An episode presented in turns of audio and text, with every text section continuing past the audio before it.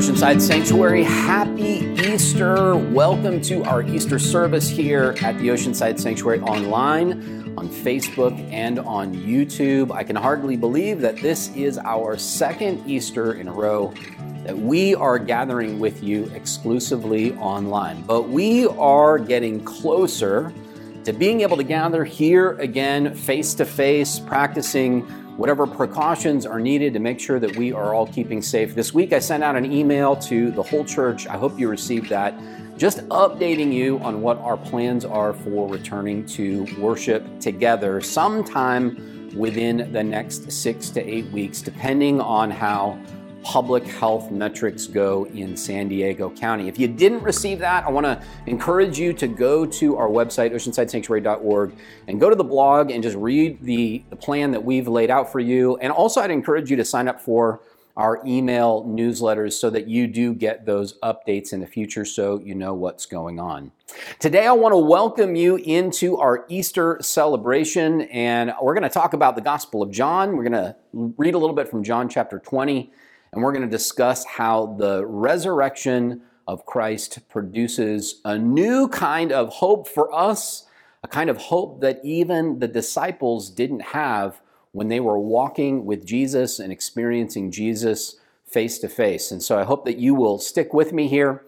But let's begin first with a word of prayer. God, we thank you so much for today, for this Easter service. We thank you that you are keeping us safe and healthy at home. And for those of us who have experienced sickness and even loss this year, we pray that you would pour your mercy and grace out on us, that you would meet our needs uh, in tangible ways, that we would learn to recognize how you are filling our lives with grace and goodness and a sense of relationship with you through all of our encounters in life. Through our encounters with our friends and family, our neighbors, our coworkers, our classmates, our fellow church members, and other members of the community, we ask that you reveal to us how your resurrected presence is available to us in all of these ways each and every day, and bringing us the fruit of the Spirit so that our lives can be filled with joy and peace. We ask, Lord, that you would make that a reality for us as we enter into what is hopefully the final stage of this pandemic lockdown. We ask that you would continue to help us to have stamina uh, to endure the final stretch of these precautions. We pray all this in Jesus' name. Amen. Now, as I mentioned, uh, we sent out to you a plan this week for how we're going to be returning to in person worship services in the coming weeks. But for many of you, I know you have already received your vaccinations. Janelle and I have had our vaccinations. Uh, thank God we're excited to get our second shots uh, about two weeks ago. And so we are fully protected. And we had the opportunity this past week actually to have a bit of face to face time with a couple of other people in the church who are a part of the congregation here. And we had a chance to meet with them and talk with them and even to pray with them. And as we sat down and chatted with these folks, it occurred to us that it had been over a year since we had seen them face to face. And as we just spoke and uh, talked about their hopes and dreams for the future and kind of caught up on what the latest news was in each other's lives. We sort of settled down as we sometimes do in those kinds of face to face meetings, and we had a moment of prayer together. And it was just a few moments, there wasn't anything particularly spectacular about our prayer time together. Uh, and as we came out of that moment of prayer, and Janelle, who was sitting next to me, she just said to all of us, You know, I I, I couldn't help but get a little bit emotional there as we were praying. I, I feel like I sensed the Spirit of God in a way that I haven't really experienced much in this past year because we have been so disconnected from each other. And we talk a lot in our online gatherings about how we can still be connected to each other as we encourage each other online through social media and YouTube and and through email or you know zoom calls or other kinds of encounters that we've had over the past year as a church face to face or excuse me that were digital but not face to face but one thing that we haven't talked a lot about this year is how how difficult it has been to not have those face to face encounters and how very often that is exactly the way that we experience a sense of God's Spirit working in us and through us and among us. Now, I've missed that. I know you have missed that as well. And I know wherever you are watching this, that you, like me, like Janelle, that you are anxious to get back into a place where we can do that again. And that is coming soon. But it, it does remind me of what we're going to be reading together today. I want to point that out to you. So if you could turn with me to John chapter 20. Our reading for this week comes from John chapter 20. I'm going to start in verse 1. We're going to read the story of the resurrection of Jesus together from the Gospel of John. So if you have your Bible, just turn there with me. If you don't, we'll put the words on the screen as we always do. John chapter 20, verse 1 says this Early on the first day of the week, while it was still dark, Mary Magdalene came to the tomb and saw that the stone had been removed from the tomb. And so she ran and went to Simon Peter and the other disciple, the one whom Jesus loved, and said to them, They have taken the Lord out of the tomb, and we do not know where they've laid him. And then Peter and the other disciple set out and went toward the tomb, and the two were running together. But the other disciple outran Peter and reached the tomb first, and he bent down to look in and saw the linen wrappings lying there, but he did not go in. And then Simon Peter came following him and went into the tomb, and he saw the linen wrappings lying there, and the cloth that had been on Jesus' head, not lying with the linen wrappings, but rolled up and placed by itself. And then the other disciple who reached the tomb first also went in, and he saw and believed. For as yet they did not understand the scripture that he must rise from the dead. And then the disciples returned to their homes. This is the beginning of John's narrative about the resurrection of Jesus. And here we see this really vivid picture of two of the disciples of Jesus. That's Peter, and then the one that the, the passage refers to as the disciple whom Jesus loved there in verse 2. Some of you know that that is John, the Apostle John, sort of code phrase for referring to himself, the, just, the disciple whom Jesus loved. So this is John and Peter, they get wind from Mary Magdalene what has happened, that the tomb of Jesus is empty. She, she goes and she tells John and Peter. They run to the tomb to see what's going on, to investigate. They see that the tomb is empty. And you can see that this experience of encountering the empty tomb has stirred them up. And for John, at least, it stirs up his faith. Because he didn't understand up to this point what Jesus meant when he often made these references to rising again or coming back in some way. So for John, at least, this really begins to stir up in him a sense of faith about what is possible for the future. They go away, and then I want to pick it up here in verse 11. It says that they return to their homes in verse 10. And then in verse 11, it picks up the story again with Mary and says this But Mary stood weeping outside the tomb. And as she wept, she bent over to look into the tomb, and she saw two angels in white sitting where the body of Jesus had been lying, one at the head and the other at the feet. And they said to her, Woman, why are you weeping? She said to them, They've taken away my Lord, and I do not know where they have laid him.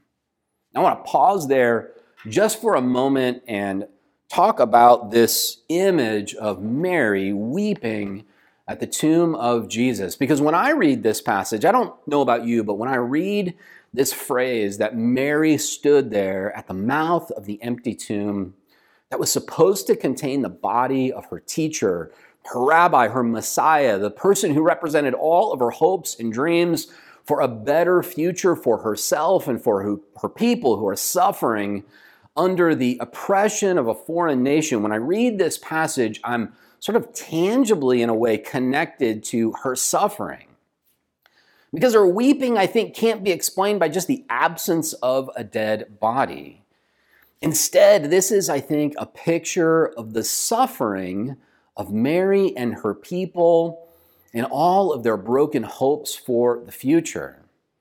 This is Mary suffering and crying because not only did she lose the possibility of what the Messiah represented, not only was, were she and her family and her friends and all of her people not liberated in the way that she was hoping and expecting, but now, in addition to that, in addition to her close friend and rabbi and the person who was supposed to bring about all of this good uh, future expectation that was promised by the prophets, not only did she lose all of that, but now she's lost that person's body as well. She's lost this tomb, this grave, this monument that represents the only thing that she has left to come and console herself and remember what her friend Jesus represented.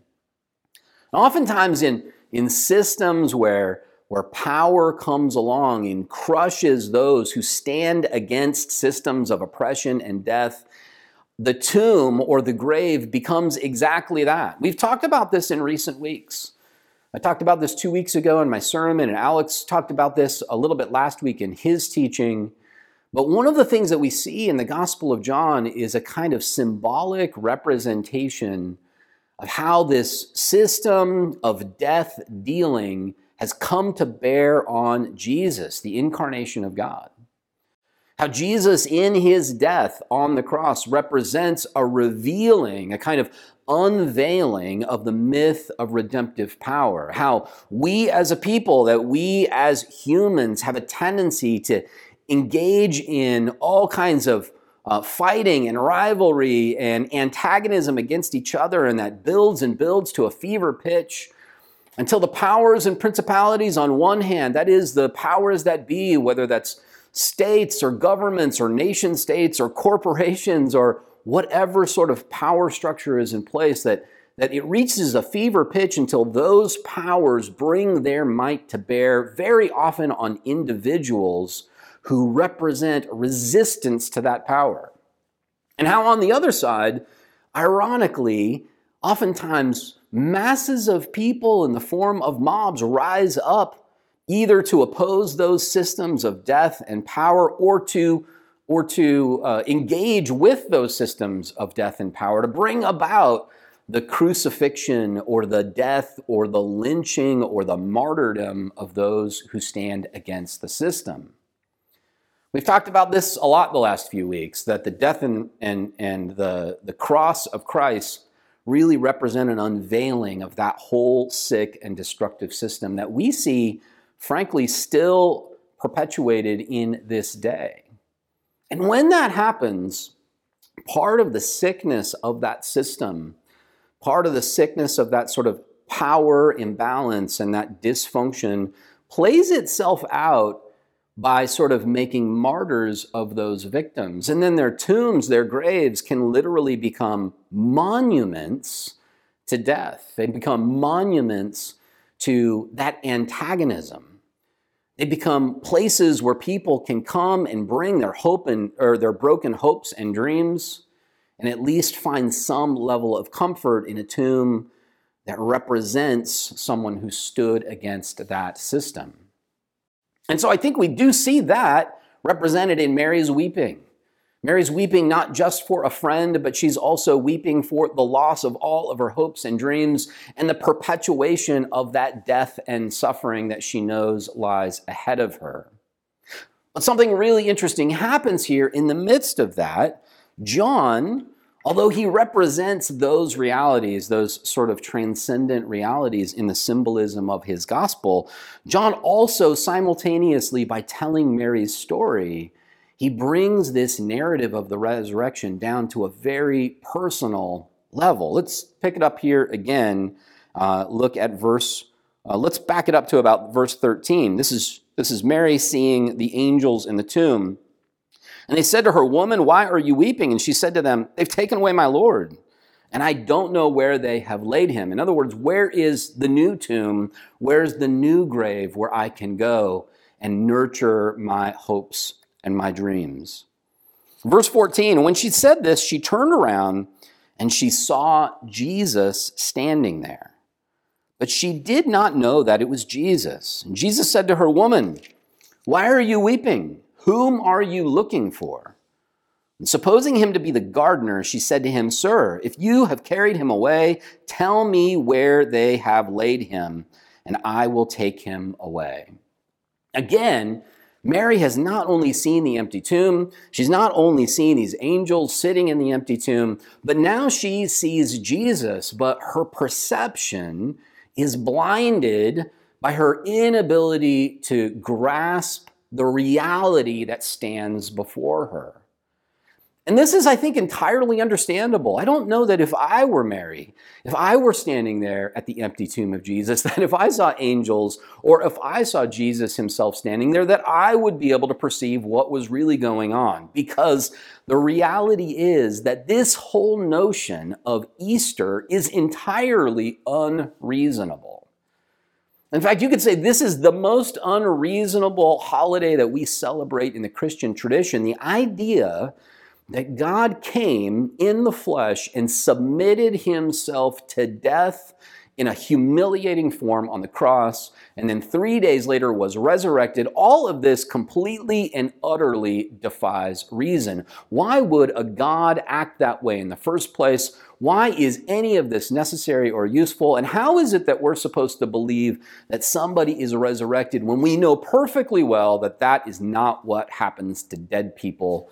On a regular basis.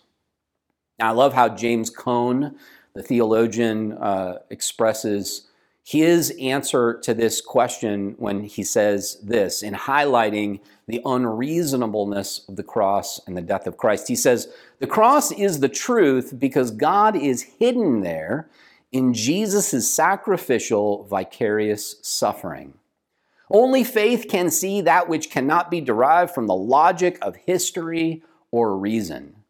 Faith is able to sense and appropriate an ultimate truth too deep for human reason.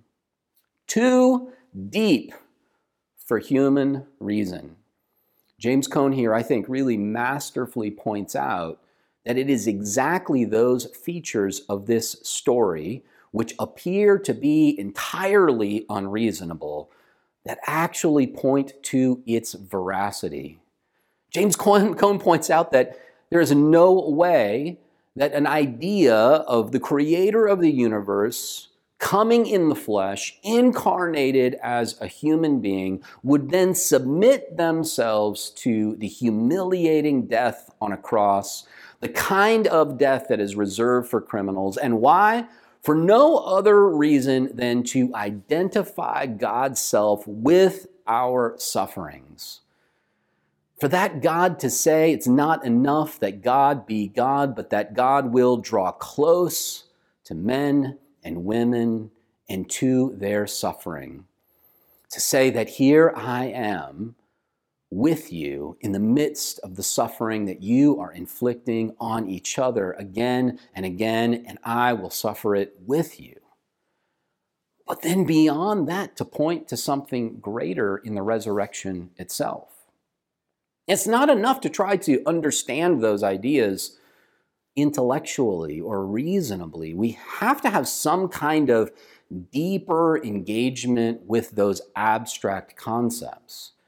And this is, I think, sometimes where we fall short as people who are trying to understand the systemic nature of the gospel, as people who are trying to understand sort of the bigger picture of what God is doing here. Sometimes we miss the deeply intimate and personal reality of the gospel that is represented in Easter. But John highlights that for us here in John chapter 20. So let's pick it up again where we left off. Here in verse 16, right before this, of course, Mary had seen Jesus standing there. She assumed he was the gardener.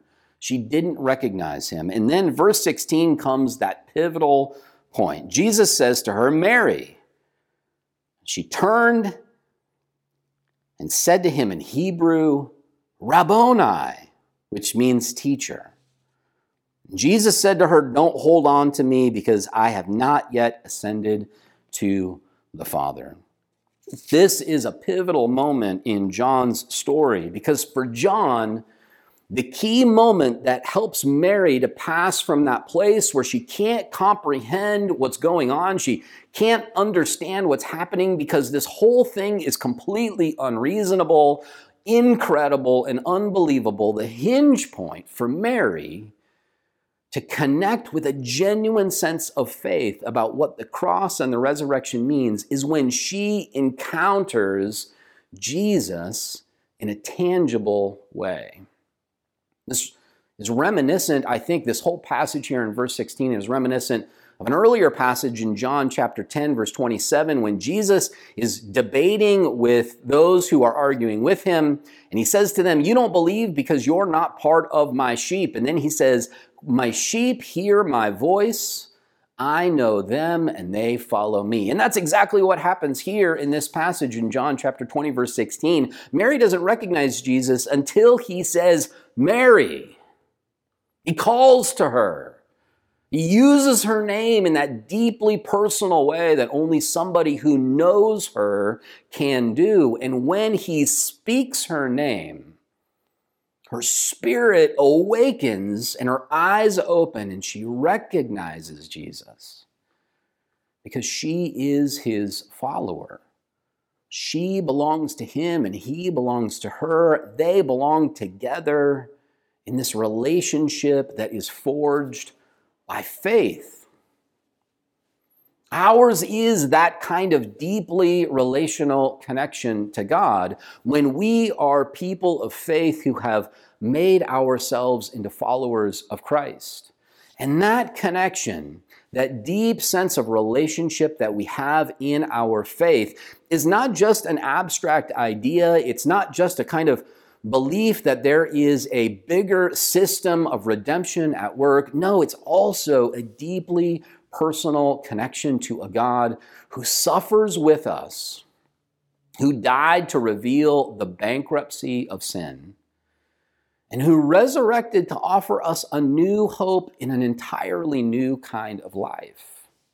That is the God that our faith leads us to connect to.